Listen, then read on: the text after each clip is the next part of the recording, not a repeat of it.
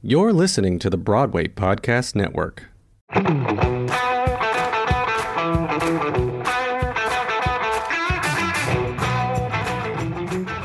Hello, and welcome to the Break a Bat podcast where baseball meets Broadway.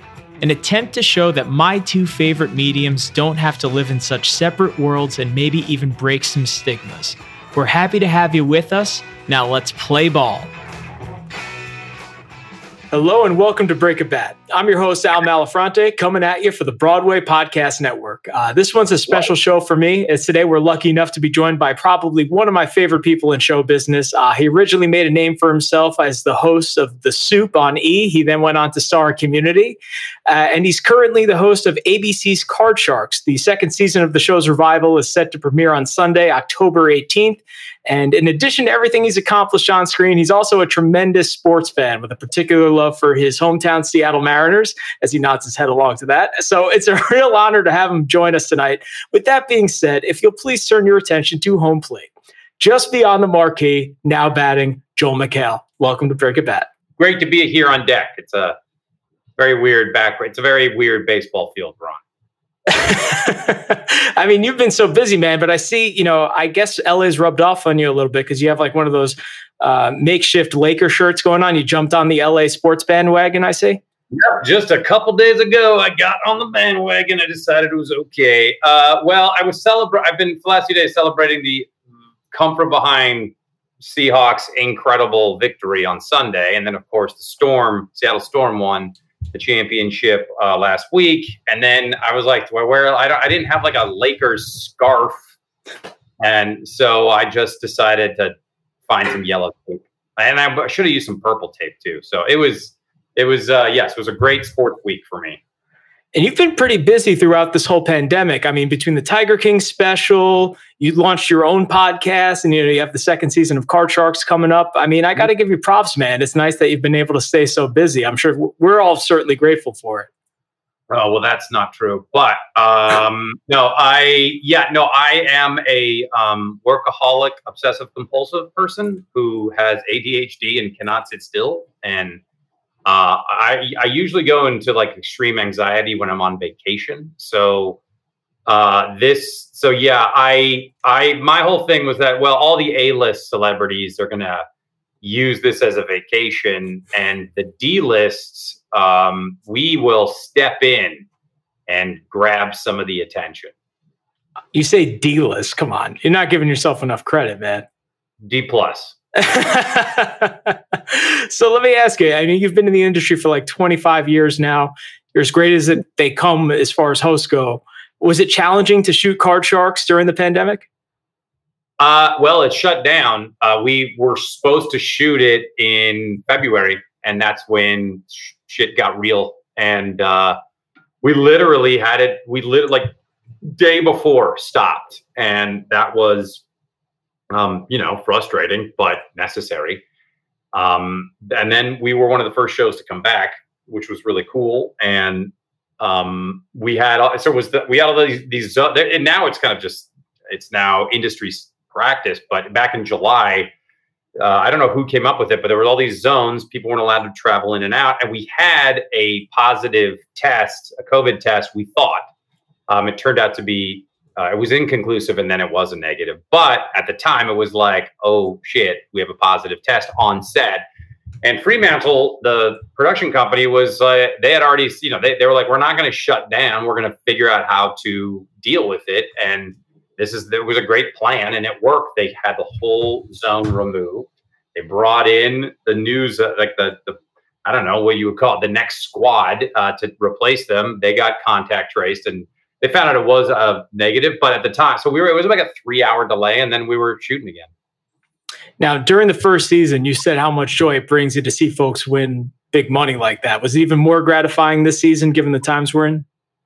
We yeah. Well, also the rules slightly changed, uh, so it's a little bit easier to win more money, and uh, then we the people started winning so much more money that ABC was like, "What's going on?"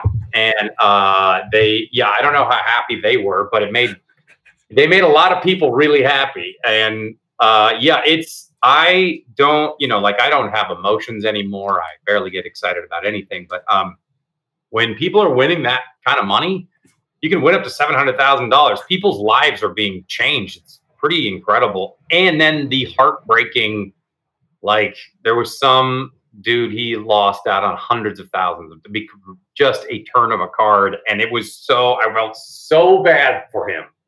Uh, and then I, you know, was like, all right, get the fuck out. No, I didn't. but it, it, was, yeah, no, it's, I really do. It's such a simple game in the best way. It's just turning cards over and the money just gets higher and higher if, if you don't screw it up or if it, if the cards fall in your favor. So, uh, yeah, it's very simple, but the stakes get really bananas. Now, the guy who lost out on all that money, it wasn't sort of like a. Have you ever seen like with Deal or No Deal, where these people have the opportunity to walk away with six figures? They yell No Deal, they lose all their money, and they're still dancing with like the fifty dollars that they walk away with. Not was it kind of like that situation? no, that guy walked away with nothing. Uh, uh, that, but yeah, there is an option. Like you can double. You know, you keep doubling your money, and um, there is there is an option at one point to leave, and a couple people did that, but that's not as fun as take you know risking it. But I understand. Uh, so they yeah, so a couple people did opt out, but it's fun. they with the it's funny to see people like they're on TV, they're gambling, and a lot of people are like, "Fuck it, let's do it," and uh, it's great. Uh, it's awesome. I, I, think you did such a great job in the first season, and I can't wait for Sunday. Um, I mentioned in the intro, by the way, that you're a big Mariners fan, and I got to give you props. You know, uh, or I got to give the Mariners props. They certainly performed a lot better than people expected this year, but this year actually marks the 25th anniversary of the team that saved baseball in Seattle. And you know, when you look back on it now, you know Edgar Martinez and Griffey and Randy Johnson. What's the lasting memory for you? Well, you know, the famous one on, in the Kingdome when they made it when they went you know ex- went further in the playoffs and they they all tackled uh, and uh, each other and Griffey was on the bottom smiling and um, the city was going bananas. And because the Mariners had always they didn't you know like they just a few seasons later after we lost Rodriguez and Griffey and Johnson we won 116 games. I think that was 2000 and um, and then we of course got knocked out but I w- Seattle has always been um, there.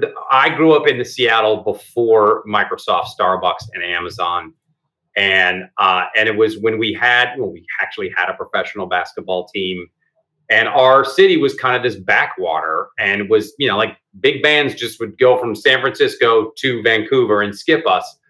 Uh, so we always were scrappy, and we always fought, and our team, the only championship team we had was the Sonics in 79 80. And they got sold. Thanks, Howard Schultz. And uh, and um, so we always we always kind of felt like the stepchild of our professional sports teams because we weren't that good. We got close in the 80s with Dave Krieg's Seahawks. I think we got one game away from the um, Super Bowl, but um, people, you know, like East Coast sports gets all the attention always, and so no one paid attention to Seattle. And then when teams started doing well, it was so exciting, and the city, it's the best. I think it's the one of the. I mean, I love LA, I really do, and they love their teams, and that's really cool. And I feel bad for the Chargers. Uh, so, uh, but um, you know, Seattle really. I mean, our MLS games sell out, all of them uh, when you could have an audience. So, um, so yeah, I just I have a lot. I'm really happy about hockey. The name Kraken is problematic because it's how our my friends and I would always say we are about to go take a dump by releasing the Kraken. Uh, but you know, so anyway, it's a very long explanation, and um, it really, you know, I love that city. I haven't lived there in 20 years, but I love it, and I go back all the. We we used to go back all the time. Uh, but I, you know, it's a very long explanation to say that Seattle is should have a basketball team, greatest sports town. And uh, when I hear people from Boston and New York say they're the greatest sports town, I'm just like, whatever. now, do you hate the New York teams? You know, it's like the Yankees and Mets or the Jets and Giants, because I know you love football too. Like, is there, you know, because in uh, Boston, you can't mention the Yankees. In you know, in in certain parts of California, you know, if you're up north, you can't mention the Dodgers if you know you're around Giants fans. So is there hatred for the Yankees? I know, that- I know about the Dodgers, but all those other teams you just mentioned, I've never heard of. What cities are they in? Who the new the the Flushing Mets? I think they're called. Don't even know who you're talking about. Uh, no, uh, boy, no. I hate all other sports teams, of course, uh, except for the ones that I love. And uh, no, it's funny. I don't. I don't. I, I I did go to a Yankees game in the late '90s, and I wore a Mariners hat. They were playing the Mariners, and uh, that was my first experience with. Uh, I was like, "Oh, these are New York fans." Now I now I understand. Uh, and yeah, I boy, I I, I, I don't. It, it's so cool that we live in a country where we can, you know, root for teams we love. That's cool, and I love that. And you know, like when Tom Brady was dominating with the Patriots, people are like, I hate the Patriots, and it's like you hate them because they're they're terrific. And Tom Brady has ice water flowing through his veins, and so whenever whenever people like, don't you hate them? I'm like, I don't really hate them. I'm glad we're all. Play- I hate it when guys get injured in during games that are doing well, and then the other team wins. That's why I'm just like, well, you got the win, but it's not as cool because the guy who was kicking your ass is out. So, um, so yeah. So anyway, I, in conclusion, I I watch a lot of sports. Uh, I love the bubble. The basketball was great. I mean, it was yeah. So I it sports has been a great way way to distract from the pandemic. Uh, so I, I don't know about college football coming back, but you know, hopefully no one gets no one's getting paid there. The, the guys don't get paid, and they're like, oh, hope you don't get COVID, but good luck. so uh, yeah, I that that's my yeah. I, I can talk about this all day long. Yeah, I know you're such a big fan, so I have to ask you. I know you've accomplished a lot in your career, but a few years ago, the Mariners asked you to throw out the first pitch. How much pressure are you feeling going to the stadium that day? Well, I've done it twice for them. Uh yeah. How do you like that? Uh, That's a big deal. A lot of pre- you do. It is pretty freaking nerve wracking. Um, I was a baseball pitcher in uh, junior high and one year of high school, uh, or I was on the team, so I can huck it pretty hard. Um, remember Keith Olbermann, the sure. uh, he said, yeah. So Keith Olbermann taught me. He was like, "Here's how you throw. You know, in these situations, he goes, just aim it about three feet above the catcher's head because you're on the mound, and you don't want to be that guy that's in front of the mound. Uh, you can if you're a kid or somebody who doesn't know how to throw anything, but um, but he was right, and so I've done that every time. And only one of my first pitches has gone awry, and that was at a White Sox game because I threw it harder. I was like, I'm gonna freaking throw this thing, and it was not a great throw. Uh, but uh, so it, I've been very lucky in that when you aim above, I was I'm just staring three feet above their head, and that thing just freaking sinks in there. And so I got very lucky. I've been very lucky. So, but yes, the pressure is ridiculous, and and you when you stand on that mound, you're like, oh, what a dream it would be to be a major league baseball player. You see Fauci's first uh, first pitch. That was really bad. I was going to say he couldn't do worse than that, but he's obviously got some uh, p- pretty big fish to fry right now. Um, yeah, yeah. If that's yeah, I, I, know that Trump made fun of him. I'm guaranteed Trump couldn't probably get it across the plate. So I, don't even care, I don't even care what your political affiliation is, but uh, you can't you can't make fun of a thing that you can't do too. Right. Absolutely. Now, uh, you mentioned your athletic background, and I know in the past you've spoken a little bit about uh, how school was a little bit of a struggle for you when it came to the academics, but you were a top-notch athlete. Was there something about sports that you know made you find solace or provided some sort of distraction while you were growing up? And I mean, because obviously you really crushed it. You went on to University of Washington and played football there. Well, I was a walk-on, so I wasn't like you know I wasn't recruited. I didn't play football in high school, so other than one year, so that was kind of it was a very strange, convoluted way for me to get on the team. But um, I yeah, no, I love sports. Us, I love playing them, and I think, yeah, being dyslexic and you know, like undiagnosed and ADHD and distracted and terrible grades and terrible speller, uh, sports was a thing I could do, and I, I would do. I mean, I would play basketball until four in the morning, and I would, I would. It was, it was all I. Yeah, it was where I got confidence, and I was very lucky in in that way. And um, Yeah, no, I I was really bad. I was so I was a very good.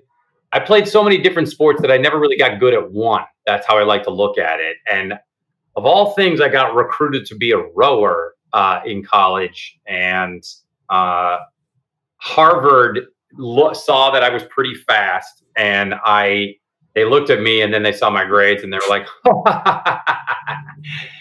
"No, you never." Uh, so, um, but th- then I left rowing because those guys were assholes, and um, I had a bunch of football player friends in college, and they're like, "You should come out for football." I'm like, "Okay." And that was that was wonderful two years of my life. It really was. I love. I'll I I'll look back on it very fondly, and I I it was so great. It was so fun. I got very lucky because I didn't break you know anything or break a knee open or anything like that. So I got I came out unscathed, uh, um, other than you know getting hit in the head all the time. But other than that, I I can barely remember anything. well, it helps when you're six four in college. I'm sure that goes a long way too. It does. it does if you're a. That's the truth. And now, now, let me ask you this: Jockey Joel McHale, how does he catch the acting bug while he's in college? I caught the acting bug in second grade. That's the only thing I ever wanted to do was act and play sports. Uh, I probably should have gone into professional wrestling, and uh, so yeah, that's all I ever wanted to do. And then I did a play in fifth grade. I did a play in seventh. I made a decision in seventh grade that this is what I was going to do with my life. I was like, this is the one for me, God. And I did plays throughout high school. And I probably should have never gone to regular college. I probably because I knew what I wanted to do, and I was constantly involved in theater and and comedy. And I did a, bit, a lot of improvising in Seattle, a lot of plays, and um, you know, I got so so so I was so I always had the buck. I, I in fact in college is when I was doing a lot of other things other than acting because I was so focused on sports and and screwing around. So uh, then I really focused and really got back into it. So uh, yeah, so it's one of these things where I'm going to do this until the bad acting police arrest me, take me away. Now you said that you were acting during school. Were you doing musicals as well? I did. Oh yeah, singing and dancing. Uh, I did. Yeah, I did a bunch in high school. Uh, I really enjoyed that, and I never thought it's funny. Like I never wanted to go to Broadway or anything like that. I didn't have that bug.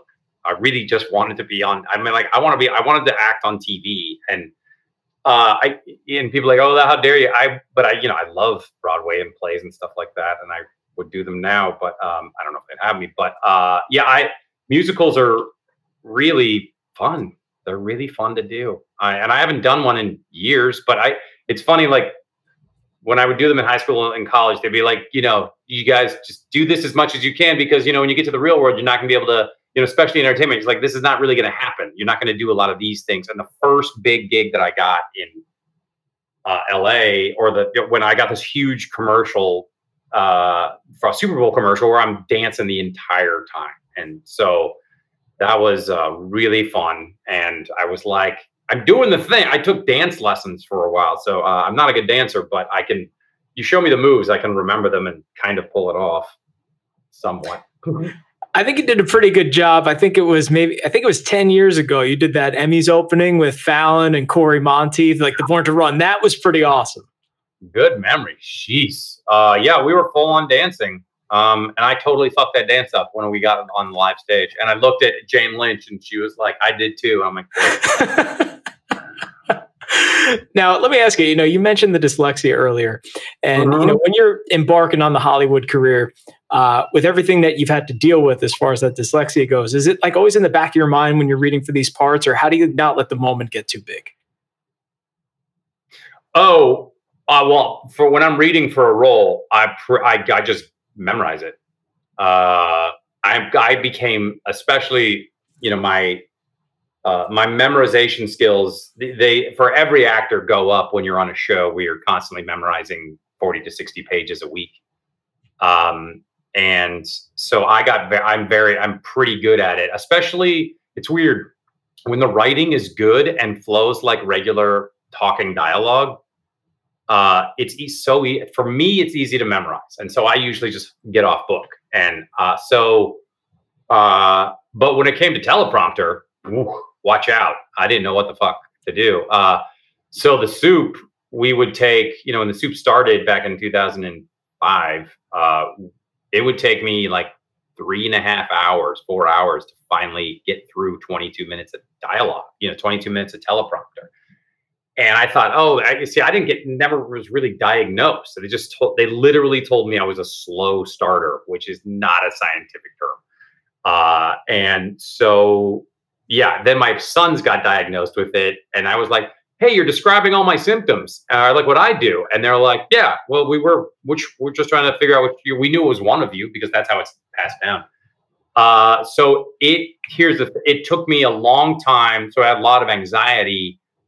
And so I would get really, I would, I would look at these scripts like freaking, like so much. I would practice them.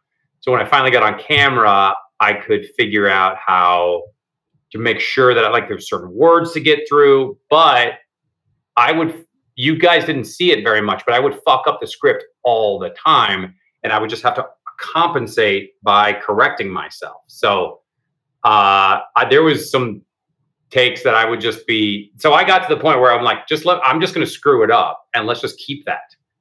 Uh, but when it would come to the pressure of something like, excuse me, uh, something like when I would host the when I hosted the ESPYS, that was like eight minutes of jokes and you know you're in there my computer's dying uh, you're in there and that's when I, I, had to be i had to be like take your time don't you know these words you know these jokes. And uh, it's funny when i would screw up a joke it became more endearing uh, to the audience. They're like oh look at him. It's okay. Uh, so I, yeah, that's why I think the soup ended up working is because I, the under the guise of keeping everything casual, it allowed me to screw up. That was a really long explanation. no, I think I very well said. Um, now I know you're a Seattle kid through and through. Life mm-hmm. obviously changes a lot after the soup.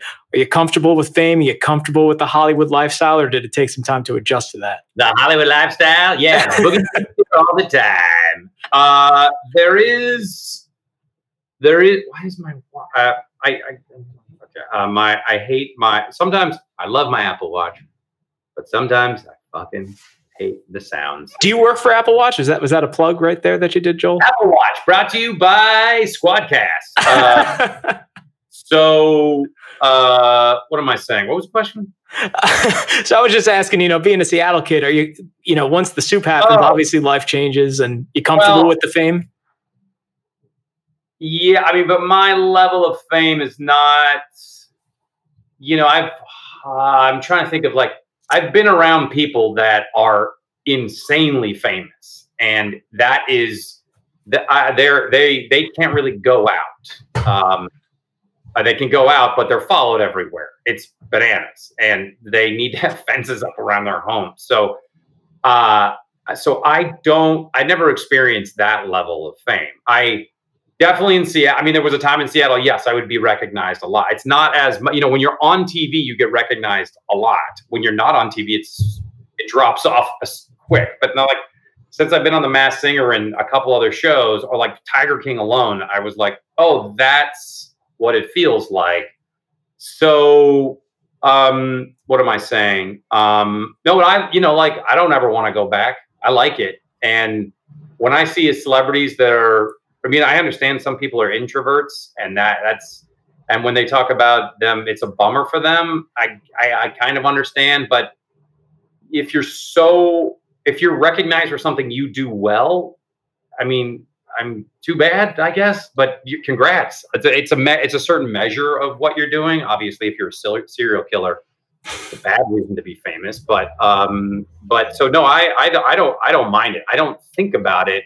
I don't when I go out, I don't. It's not like like oh boy, I better make sure I look good and you know and all. I don't do any. Yeah, that that though that I I think people imagine that stuff and um yeah I don't know. It's uh yeah I, I don't ever want to go back. Yeah yeah and, and I, I I like the I, when I hear people go like isn't it about who you know I'm like I'm like yeah every business is that way you end up knowing people in your business. That lawyers know lawyers, and surgeons know surgeons, and actors and performers know each other. So when people like you go to these Hollywood parties, I'm like, with people that work in Hollywood, yes, that's usually how it works.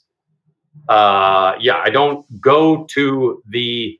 I don't know, like, uh, like sailboat, you know, rigger, riggers on sailboats. They have their own parties probably, and everyone knows each other. So anyway, that's my long explanation. Again, cheers. cheers to that. What are you drinking over there today, Joel? Oh, we got some Soda Stream going. Look at oh, that. okay. I raise you with uh, water in a nice Yeti. You know, real. Uh, yeah, thank God, that, thank God you have like a bulletproof cup because you wouldn't want that thing to get punctured during the thing. You just never know. I know. I'm more worried about the. Uh, I have, you know, I live in a studio apartment. You don't have that much room for stuff. I have like a Keurig like right next to the laptop. A little more, a little nervous about that. But uh, the Yeti, yeah, nothing's getting a through this thing. Very good problem to have. now, I do want to mention Community, obviously, one of my favorite shows. Um, you hinted recently that you'd be open to possibly doing a revival. Do you see that revival include including Chevy Chase? We did not hint at that at all. That is a thing that the cast said they would do uh, when we did that uh, live read. I don't know. I um, Chevy left the show pretty unceremoniously. So uh, and then you know, we had people like Jonathan Banks and um, Paget Brewster and uh, Keith David uh, come in and really bring the house down. Uh, so I don't know. I don't. I, don't, I really don't know about that. But it was it. You know, it ended pretty crazily uh, with him. So I don't. I don't. I can't. I, I would be surprised. Uh, but Stranger Things. You guys always seem to have a pretty good relationship, though. Uh, yeah, no, we. I mean, he he's Chevy is Chevy, and he is can be pretty tough on set, and so uh, you know, we learn we all learn to work together. Uh, but um, you know, he even said it in a thousand different articles that he didn't like the hours, and he always said he couldn't memorize. He said like I can't memorize the lines because they're not funny enough, and uh, he would say stuff like that. I mean, that's a joking thing he said, but um, he really didn't want to be there as far as time was concerned. So that did manifest itself on set. Now, was it challenging in any way when you had to portray him in uh, a futile and stupid gesture? Well, it did help that I knew him and I called him in advance to warn him that I'm like, I'm going to play you in a movie. And, uh, but he was happy because it's about the, about the life of Doug Kenney, who is a, was a, a, kind of like the Hamilton of comedy in the 70s, where people didn't realize what he accomplished, and then he died. And uh, so he uh, Chevy was very close with him and was very happy that he got his due. So I, you know, there's a big. So I remember I memorize, you know, I memorized, but I watched endless hours of young Chevy Chase, and uh, I mean endless. And I, I I made sure that it was a young Chevy and uh, and I'll say, like, he was really fun to play. He was the most confident person on the planet uh, in the 70s and 80s, and that's that's a fun sort of way to play a character and to be like, I'm the king of the universe. And so that was really fun. And and I I also mimicked his voice. I was like, he has a he has a surprisingly deep voice, and it I had to kind of uh, I I would scream in my trailer to lower my voice uh, so it was all raspy. So that, it was really fun to play, and um, it was a re- I mean, David Wain is a great director, so that was great. And Will Forte was knocked out of the park, and so yeah, it was really fun. It was a really fun movie to make. I don't know if anybody saw it, but uh, but I, it was a really fun movie to make. And I certainly enjoyed it. And I thought your portrayal of him was pretty spot on. It like captured that essence of like the Chevy Chase uh, like Caddyshack era, like better than anything I've ever seen. Because that's that's a really challenging guy to try to capture. So my two cents, I really enjoyed that one. I had yes, people kept telling me they're like, "Don't fuck this up." Mm-hmm, not to. Now let me ask you. You know, you hinted earlier that you know you might be open to doing Broadway one day. Is there like a dream role that you'd either like to create or a role that you'd like to walk uh, into? My Fair Lady, probably. Maybe her. No, uh, no.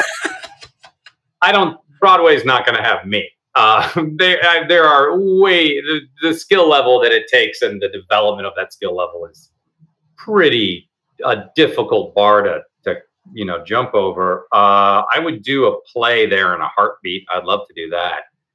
Uh, no, I would. I would. You know, it's one of those things like there's not a dream. Uh, you know, like I'm like play Stanley Kowalski from Streetcar Named Desire. I I would do that. Uh, no, but uh, but there's nothing. Boy, trying to think of a role that would just. Oh, there was a play called Fuddy Meers um, way back when in the '90s that I think should be brought back. It was it. It was an entire play was with a made up language between these siblings that live that never got out, and it's all kind of English, and it's freaking hilarious. So I'll do that. Funny mirrors. Nice.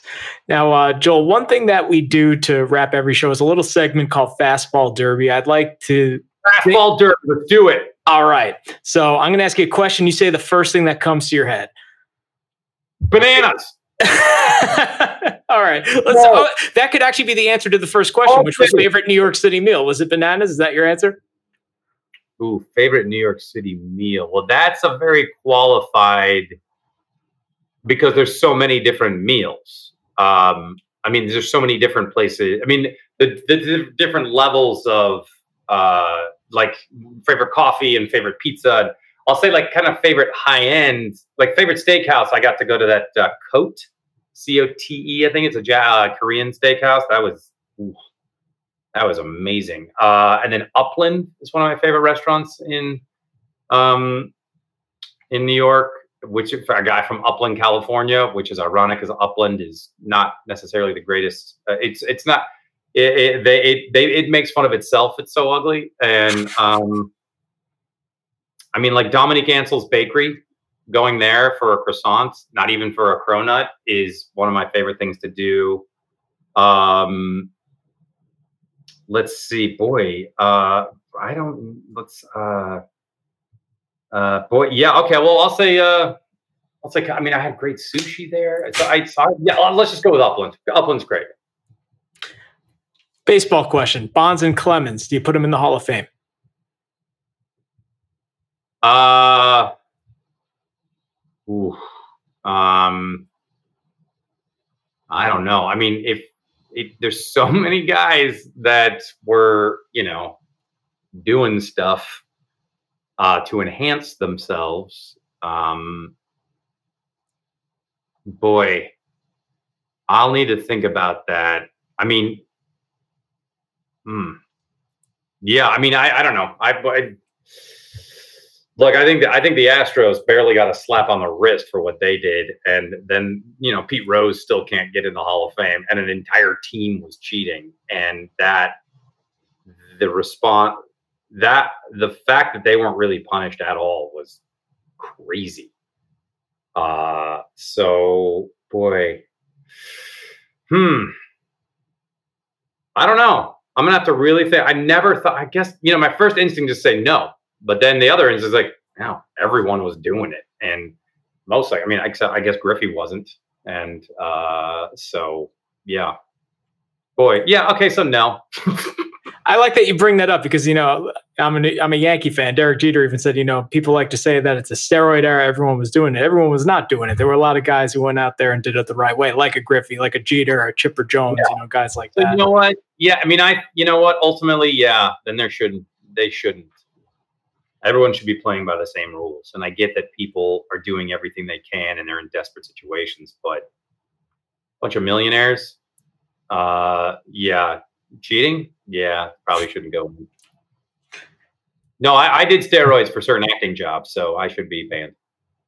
oh, really? Which, which role? Not Jeff Winger. No, no, for Chevy, I, uh, Chevy Chase, I had to bulk up. So, yeah, no, for Spider Man too, I had to really, yeah. So anyway, um, trying to think. Yeah, anyway, that was a good question. Thanks. All time favorite film. Okay, it's got it's got to be categories. I can't just go well. Sorry, comedy or sorry, drama. Uh, I can give you. Uh, Doctor Strangelove is one of my favorites. Um, Back to the Future is one of my favorites. The Holy Grail is one of my favorites. Uh, yeah, I love Do the Right Thing. All right. Uh, yeah, all over the map as far as like there's genres and I think Green Room is one of the best movies ever made. Um, boy, there's yeah, I there's oh man, um, th- yeah, there's a lot. There's a lot. That's good. Between the restaurants and the films, you gave our audience a whole bunch of great options that they can check out. You know, some some of the, we could keep supporting the New York City restaurants because Joel gave you like ten, and he gave you ten films to watch. You know, during the pandemic, so that's pretty good. yeah, what? Yeah, what? I mean, you know, The Godfather is a masterpiece that I can't get enough of, and Requiem for a Dream is a crazy, wonderful movie, and um, I love The Thin Red Line. I think, uh, and I think, um, I guess, uh, Full Metal Jacket is also in my top three, and one of the greatest endings to a movie of all time. Yeah. How about this one? Most embarrassing onset moment. Oh. Um, oh yeah, in um,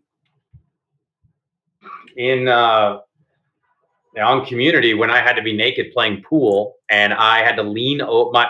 Everyone is behind me. I'm wearing what's called a dance belt, which is basically just a thong.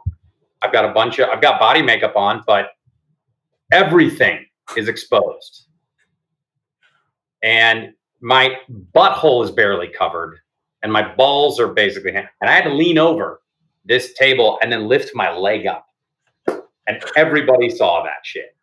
So that like so it's like I did it and I was happy to do it, but I'm like, oh, this is the most exposed you have ever been on camera. So but like I don't I don't I don't I'm trying to think of a time like, well, I shit my pants. And uh, that hasn't happened yet. I'm sure it's to come if I get to do this later in later in my life. So um I'm trying to think of an embarrassing. Yeah, that's probably it. All right, you're on a desert island. Which Broadway cast album are you taking with you? Desert Island has power.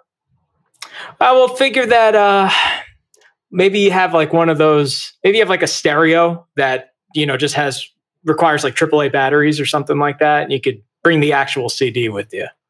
How many batteries am I have? Do I have? Uh, let's say you're going to be there. Let's say you're going to be there for, well, quarantine's been like six months, seven months now. So uh, let's say you're going to be there for like, you know, half a year, you know, you're, and you're going to have 40 batteries, which will get you through that amount of Did time. I shipwreck or was wa- was some was I did someone put me there? What's going on? You're not there by choice, but you want to make the most of it. So you really want to find like a good Broadway cast album that's going to keep your spirits up because you're pissed to be there.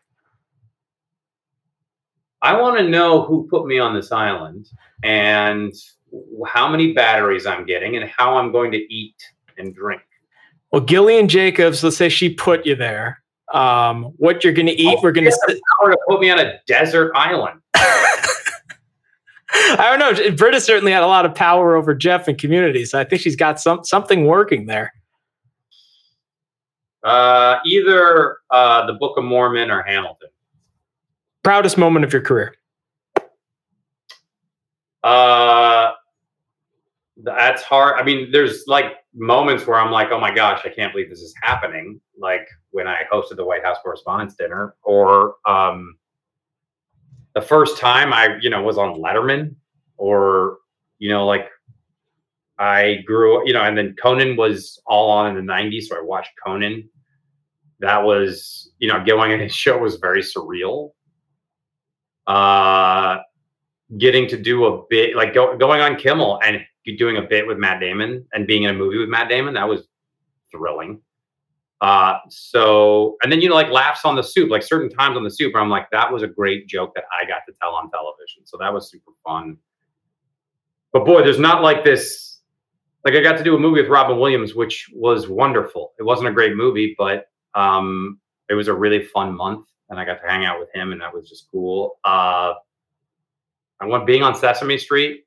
That was a huge highlight. So yeah, I mean, there's been I got it's been I got to have all these, these cool cool things, and so I count myself as you know just incredibly blessed that I got to do them. So um, yeah, that's like when I got to star in a movie, I just I did I've done a couple like I did this movie called Happily, which was never re- has not been released that I'm very proud of, and and uh, so hopefully that will come out. You know, and even with Community, I was like every I, I swear I would walk in and be like, I cannot believe I'm in a show that's this good, and that's me bragging about the show that I'm on. But I was like, this writing is fucking great, and I knew it was great while we were doing it. So yeah, it's a long answer again. There you go. All right. Lastly, Joel, what's the best piece of advice anyone ever gave you?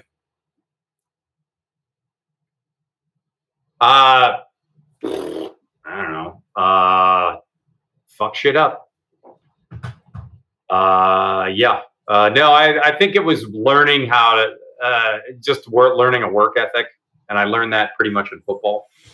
And uh, just uh, for me, it's like, and it's, it's probably too American because I don't relax. Uh, but it was just like, oh, you need, if you want to do anything, you need to work hard. sounds so dumb, but I knew so many actors that were better than me that didn't put in the time and gave up.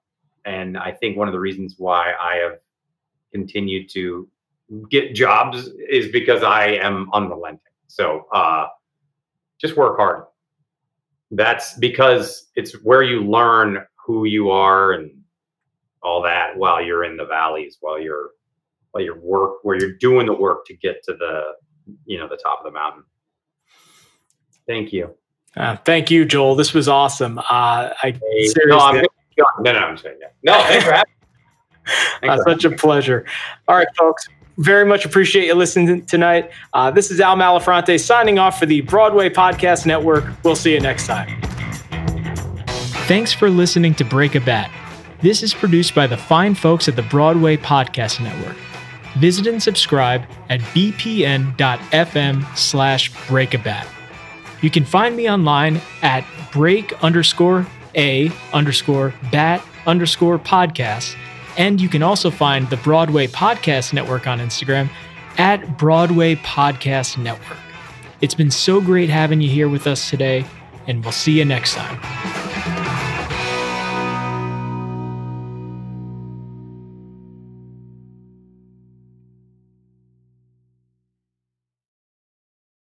Hey, it's Leslie Odom Jr. here on the Broadway Podcast Network to tell you about the Rise Theater Directory, a program of Maestra Music. Rise is a national online resource designed to connect and empower backstage and administrative and creative theater professionals from underrepresented backgrounds. If you work or aspire to work in the theater community, this can help you find your next project. And if you hire theater professionals, search the Rise Theater Directory to find your next team. Create your profile now and get more information by visiting risetheatre.org. That's theater with an R E R I S E T H E A T R E dot org because only together we rise.